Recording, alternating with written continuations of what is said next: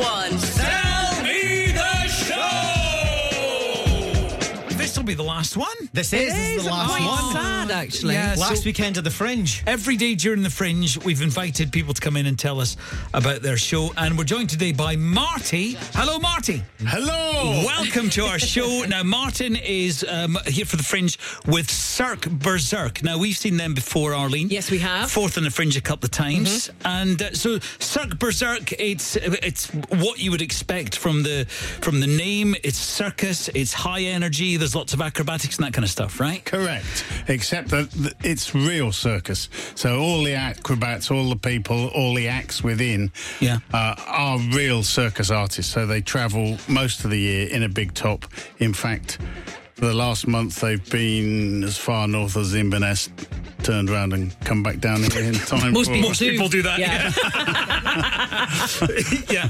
Um, but uh, I've always been interested in, in circus. I always thought I'd run away with a circus when yeah, I was younger. Yeah, I think but your parents were as well. How do you um, how do you recruit people for a, for something like Cirque Berserk? Where where do you find the artists? So, so, so the cast come from throughout the world. We've got people from Brazil, from Mongolia, from Kenya.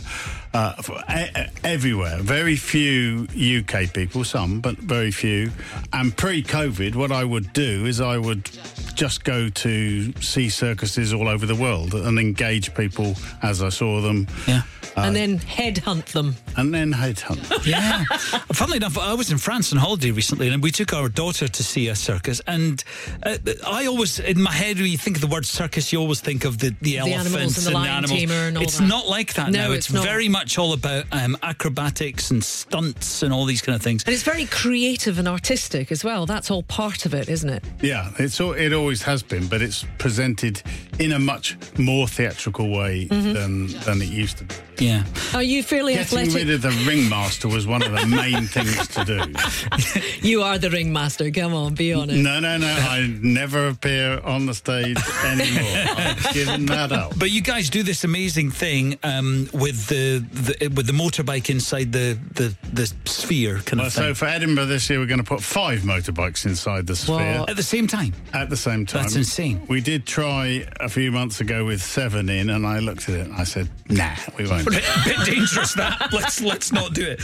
Um, but I mean, it's it's an incredible show, and it is a it's fantastic for all the family. Now, why we've got you in? You're going to be um, doing Sell Me the Show. So we're going to give you thirty seconds, and Martin, it's your job to sell the show. However, here's the thing: there are three words that you must not use, and if you use any of these words, then you will be disqualified immediately, and that's the end of the interview. And we're finished. Okay. So, Martin, here are your three words that you are not allowed to use. Ticket, show, comedy.